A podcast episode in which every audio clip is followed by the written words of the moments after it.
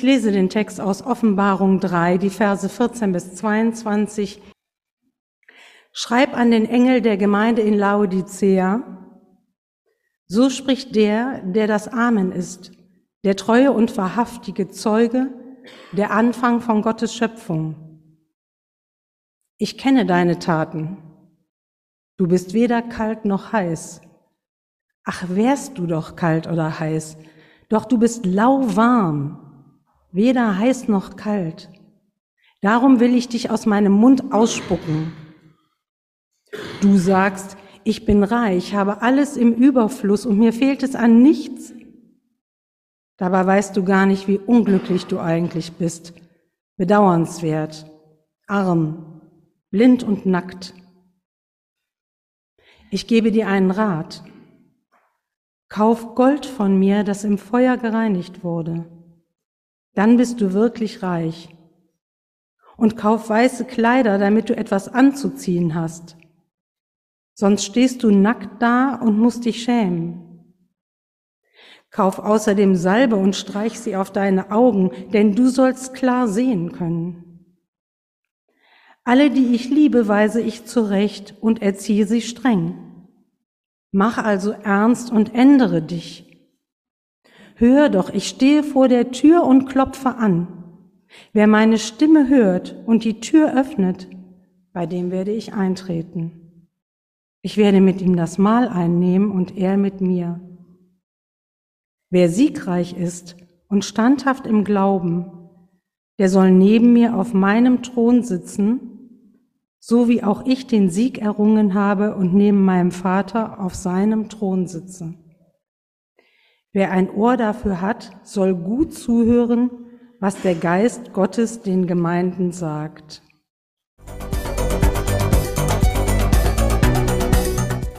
Wir hatten in Ephesus gestartet und sind dann nach Norden und Richtung Südost und Laodicea ist die letzte Stadt, an die Christus einen Brief diktiert. Der Apostel Paulus schreibt im Jahre 63 an die Gemeinde in Kolossae, Kapitel 4, Vers 12, Es grüßt euch Epaphras, der in seinen Gebeten intensiv um euch ringt, damit ihr steht und erfüllt seid mit allem, was Gottes Wille ist. Ich bezeuge ihm, dass er große Schmerzen hat, um euretwillen und um die in Laodicea und Hierapolis. Die Gemeinden in Laodicea und Hierapolis sind ähnlich alt wie die Gemeinde in Kolossä, an die Paulus schreibt. Sie sind in den 50er Jahren von Epaphras gegründet worden und die Gemeinde in Laodicea ist also zur Zeit des Briefes, den Christus hier diktiert, schon etwa 40 Jahre alt, sind also keine Kinder mehr. Der Schwerpunkt des Kolosserbriefes ist folgender. Der drohende Abfall von Christus, eine Irrlehre, die sich in der Gegend breit macht, und Bosheiten wie üble Nachrede und Egoismus. Paulus schreibt weiter an die Kolosser, wenn der Brief bei euch gelesen ist, sorgt dafür, dass er auch in Laodicea gelesen wird und ihr den Brief an Laodicea lest. Den Brief an Laodicea gibt es aber leider nicht mehr. Aber nun, weil Paulus wollte, dass der Brief an die Kolosser auch in Laodicea gelesen wird, können wir davon ausgehen, dass es dort ähnliche Probleme gab wie in Kolosse. Die Städte waren nur etwa zehn Kilometer voneinander entfernt, man kannte sich wahrscheinlich gut. Laodicea war bekannt für seine Banken. Es gab eine Wollindustrie und es gab Medizintechnik. Es gab eine Universität, die sich auf Augenheilkunde spezialisiert hatte. Nun muss man wissen, grelles Licht, permanenter Staub in der Luft, schlechte hygienische Bedingungen, da waren Augenkrankheiten häufig in der Gegend. Und die Augensalbe der Uni Laodicea war berühmt. Ja, und dann noch die Schafe, die eine begehrte schwarze Wolle trugen. Und so hatte man eben auch Wollindustrie. Im Jahre 60 wurde die Stadt, genau wie Philadelphia, Sardes und Thyatira, von einem Erdbeben zerstört. Weil die Städte für das römische Reich aber sehr wichtig waren, steckte Rom viel Geld in den Wiederaufbau. Laodicea lehnte dankend ab, denn die Bewohner, die waren so reich, dass sie den Wiederaufbau selbst finanzierten. Und man konnte sich dadurch unabhängig von Rom machen. Man hatte darum ein sehr großes, ausgeprägtes Selbstbewusstsein. Man war stolz und hochmütig. Was die Stadt aber nicht hatte, war Wasser. Darum holte man es sich über Aquädukte aus Hierapolis und Kolosse. In Hierapolis gab es heiße Quellen mit stark mineralhaltigem Wasser. Man kann das nur als Medizin trinken oder darin baden, so mineralhaltig war das. Und aus Kolosse kam dann das frische und kühle Trinkwasser. So, man hatte ausgeklügelte Wasserleitungen gebaut, die das Wasser in der ganzen Stadt verteilten und bis in die Wohnhäuser brachte. Aber wenn beides in Laodicea ankam, dann war das kühle Wasser in der Sonnenglut lauwarm und verschmutzt, denn die Aquädukte waren ja offen. Das heiße Wasser war mittlerweile abgekühlt und lau und mit dem Dreck in den Aquädukten war es eine Brühe von unbestimmter Farbe. Das heißt, Laodicea litt unter Wassermangel und Hygieneproblemen, trotz des unglaublichen Reichtums. Die christliche Gemeinde war auch hier aus der Synagoge entstanden. Das war kein Problem, denn man war ja gemeinsam reich. Auf einer Stele, die man in Ausgrabungen gefunden hat, kann man Symbole des Judentums sehen, nämlich Ölzweig, Menorah und Schofar und darüber ein christliches Kreuz. Das heißt, Judentum und Christentum waren eine Allianz eingegangen. Das ist nur scheinbar zu loben, denn im Brief an die Kolosser mahnt Paulus vor dem Einfluss von falschen Juden ins Christentum und vor einer Irrlehre, die die Gnostik ist. Die vermischten Judentum, Christentum und heidnische Religionen miteinander. Das heißt, dieses Bild auf der Stele, wo alle Symbole gleichzeitig zu sehen sind, ist eigentlich eher ein warnendes Zeugnis für Religionsvermischung und nicht so sehr ein Zeugnis von gelungener Ökumene. Das Wasserproblem. Stell dir vor, aus dem Wasserhahn kommt immer eine braune Brühe. Pipi-lau. Leicht schlammig. Und dann auch noch irgendwie salzig. Müffelt so ein bisschen. Und dann hast du richtig Durst und du nimmst einen großen Schluck. Aber der erfrischt dich nicht. In deinem Bauch fängt's an zu rumoren und es bildet sich ein Kloß im Magen und der will wieder raus und dann in hohen Bogen und in einem Strahl kommt das alles wieder raus. Und Christus sagt zu der Gemeinde in Laodicea, du bist wie das Wasser in deiner Stadt, du bist lau und was du tust ist lau. Und lau ist milde ausgedrückt. Du bist nicht kalt und nicht heiß, du bist ekelig. Und wörtlich steht da im griechischen Text, ich würge dich heraus. Oder auf Deutsch gesagt, du bist zum Kotzen. Das sagt er der christlichen Gemeinde in Laodicea. Äh, wenn Christus an die anderen Gemeinden schreibt, dann gibt es immer Lob und Kritik und er sagt, ich kenne deine Werke. Das sagt Christus auch hier, ich kenne deine Werke, aber dann nennt er keine Werke weil da nichts Greifbares ist an christlichen Werken. Die Werke sind glibberiger Schleim, eine Mischung aus den Religionen und Geldgier. Die Gemeinde ist eine giftige Mischung aus gutbürgerlicher Anpassung, goldstrotzendem Wohlstand, Stolz und Egoismus und Eitelkeit. Und Christus ist dann sozusagen das religiöse Sahnehäubchen auf der tollen Lebenstorte.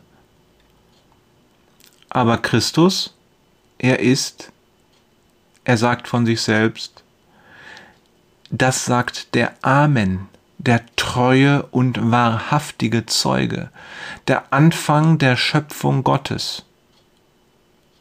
Christus ist konkret, nicht schleimig. Christus ist wahrhaftig, nicht giftig.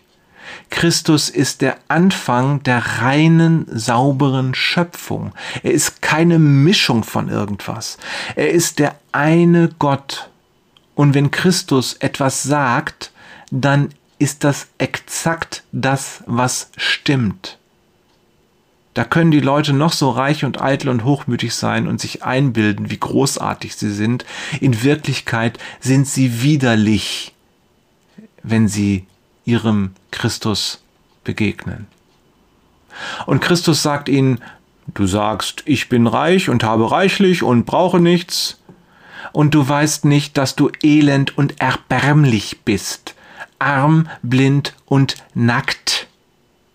Oh, sie hatten wunderbare Kleider, klar. Sie hatten großartige Häuser und fließend Wasser. Äh, giftiges Wasser, super. Sie waren schön und sie hatten große Autos und sie machten Party. Wenn da nicht die Sache mit den Augen wären, aber dafür hätten sie eben auch noch ihre Medizin. Kennst du die Geschichte des Kaisers neue Kleider? Ein Kaiser kümmerte sich nicht um sein Volk. Er liebte es, in schönen Kleidern umherzugehen. Alle sollten ihn bewundern. Da kamen zwei Betrüger. Sie sagten, wir können dir besonders herrliche Kleider machen. Das Besondere ist, die Menschen, die dumm sind, können sie nicht sehen. Der Kaiser beauftragte sie sofort, solche Kleider für ihn zu machen. Er gab ihnen viel Gold und Seide. Das steckten sie ein und fingen an zu arbeiten. Sie webten an dem Webstuhl und schnitten mit den Scheren und nähten mit den Nadeln, aber man konnte nicht sehen, was sie nähten, denn sie nähten nichts, sie taten nur so, als ob. Da schickte der Kaiser seinen Minister zu ihnen. Er sollte nachsehen, wie weit die Arbeit an seinen wunderbaren Kleidern ist. Der Minister kam und sah nichts, denn da war nichts. Aber die Betrüger beschrieben ihm mit vielen Worten die wunderbaren Farben und Muster, aber er sah nichts, denn da war nichts. Und da bekam er Angst und dachte, wenn ich die Kleider nicht sehe, dann muss ich ja sehr dumm sein. Er ging zum Kaiser und erzählte ihm von den wunderbaren Mustern und Farben, denn er wollte nicht, dass der Kaiser merkte, wie dumm er ist. Der Kaiser gab den Betrügern noch mehr Gold. Später sagte er, nun will ich die Kleider anprobieren und sie auf dem großen Fest tragen. Alle sollen mich bewundern und ich werde herausfinden, welche Leute dumm sind, weil sie die Kleider nicht sehen.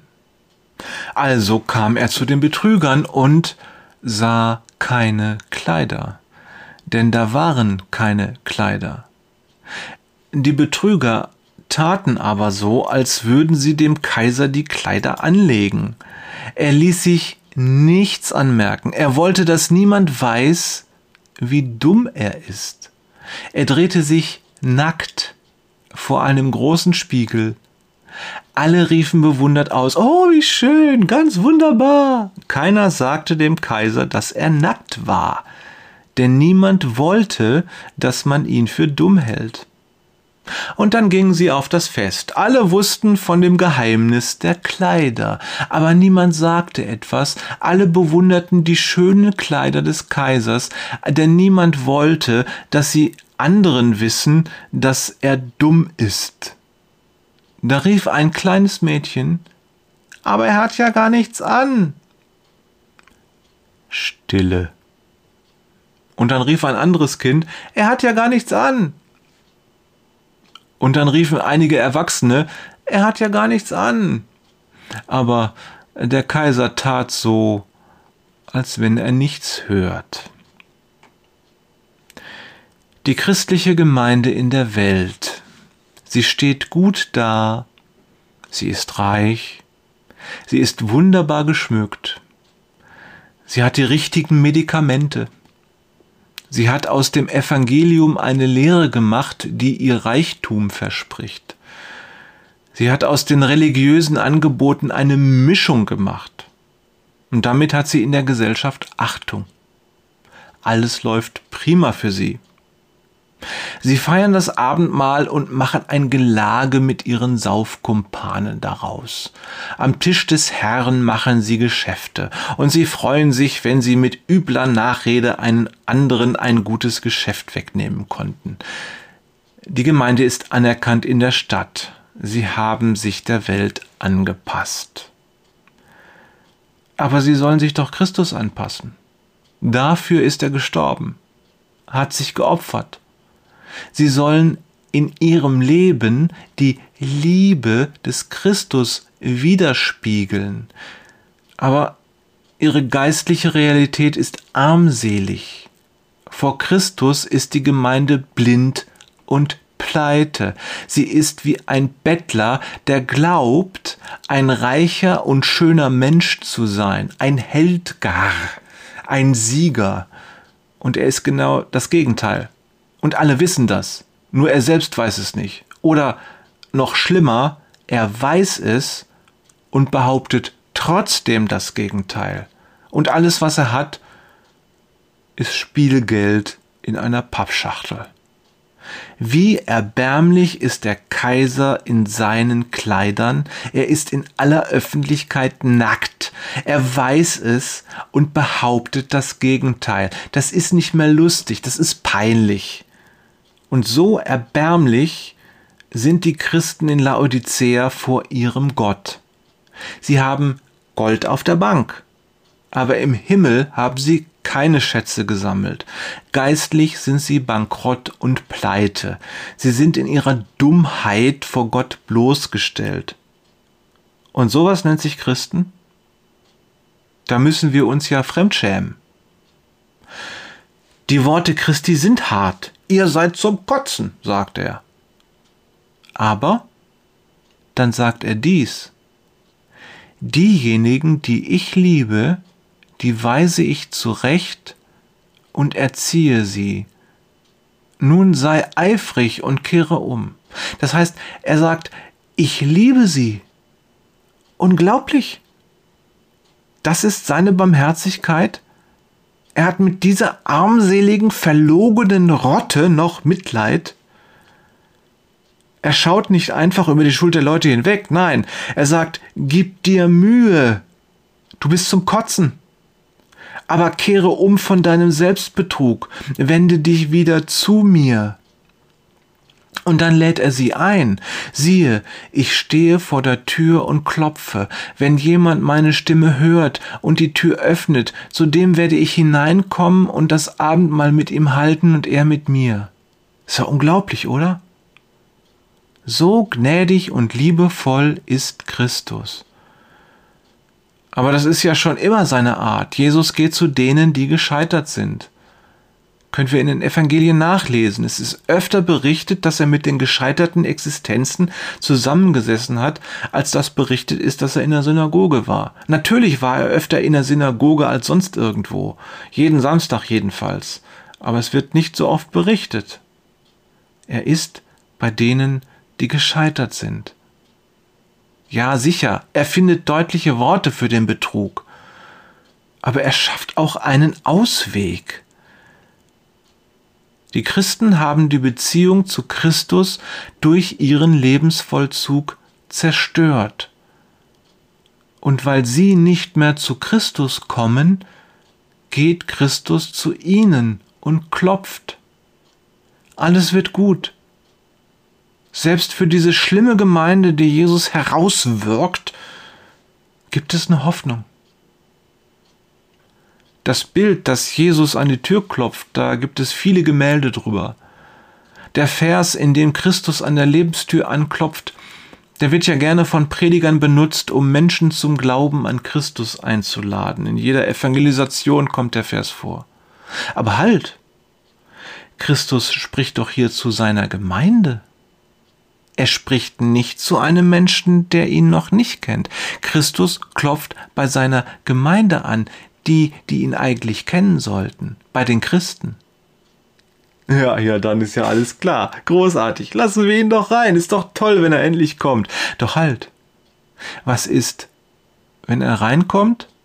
Was wird er da vorfinden?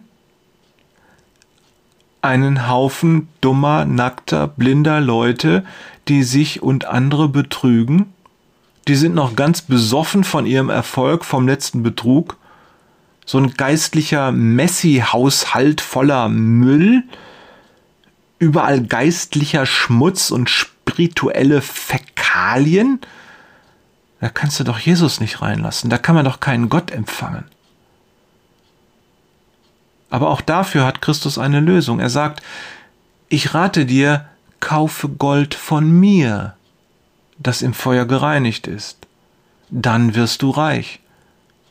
Und weiße Kleider, damit du sie anziehst und deine Schande der Nacktheit nicht sichtbar wird und Augensalbe, um deine Augen zu salben, damit du siehst. Das Gold Christi, das ist nicht auf der Bank, das sind keine Münzen. Das Gold Christi, das ist der Glaube. Der Apostel Petrus schreibt, dass wir durch Prüfungen müssen. Dadurch wird unser Glaube so schön und rein wie Gold, das im Feuer gereinigt wurde. Bei Christus bekommen wir diesen reinen Glauben. Und die weißen Kleider sind Symbole für die Unschuld. Damals, hatte ich schon erzählt, mussten Angeklagte vor Gericht in schwarzen Kleidern erscheinen, und wenn sie freigesprochen wurden, bekamen sie ein weißes Kleid. Und da konnte jeder sehen, dass dieser Mensch unschuldig war. Christus schenkt denen, die seinen goldenen Glauben haben, reine weiße Kleidung. Er macht sie unschuldig durch sein Blut. Und die Augensalbe, das ist der Heilige Geist. Der macht nämlich den Blick frei für die geistliche Wirklichkeit des Reiches Gottes. Wenn man so ausgestattet ist, dann kann man Christus einlassen, wenn er klopft. Das kostet Überwindung, denn man muss sich eingestehen, dass man nicht die wunderbare Gemeinde ist, für die man sich hält. Aber wir haben gesehen, dass Christus auch so eine Gemeinde nicht aufgibt. Er hat Lösungen für die Probleme bereit und er kommt und erlöst wenn sie sich denn darauf einlässt. Und dann sagt Christus, dem Überwinder gebe ich es, mit mir auf meinem Thron zu sitzen, so wie ich überwunden habe und mich gesetzt habe mit meinem Vater auf seinen Thron. Das ist das Ziel des christlichen Lebens. Mit Christus in seiner Herrlichkeit leben. Aber das hat auch Auswirkungen auf unser Leben hier und jetzt. Der Reformator Johannes Calvin schrieb Folgendes, sinngemäß, nur wenige denken über den Weg nach, den sie zum Himmel gehen sollen. Alle wollen zwar wissen, wie es im Himmel ist, aber sie wollen nicht die Mühen auf dem Weg dorthin auf sich nehmen. Sie wollen nicht kämpfen. Aber Bilder vom Sieg malen Sie sich doch an die Wand. Die Frage an uns ist, wie gestalten wir den Weg unseres Glaubenslebens bis zur Herrlichkeit Christi? Nehmen wir den Kampf auf gegen unsere eigene Eitelkeit? Sind wir denn der Leib Christi und folgen ihm? Und wie bekommen wir das Gold des Glaubens und die weißen Kleider der Unschuld und die Augensalbe des Heiligen Geistes von ihm? Wie gestalten wir unser Leben als Gemeinde Christi, damit er uns nicht auskotzt. Wer ein Ohr dafür hat, soll gut zuhören, was der Geist Gottes den Gemeinden sagt. Amen.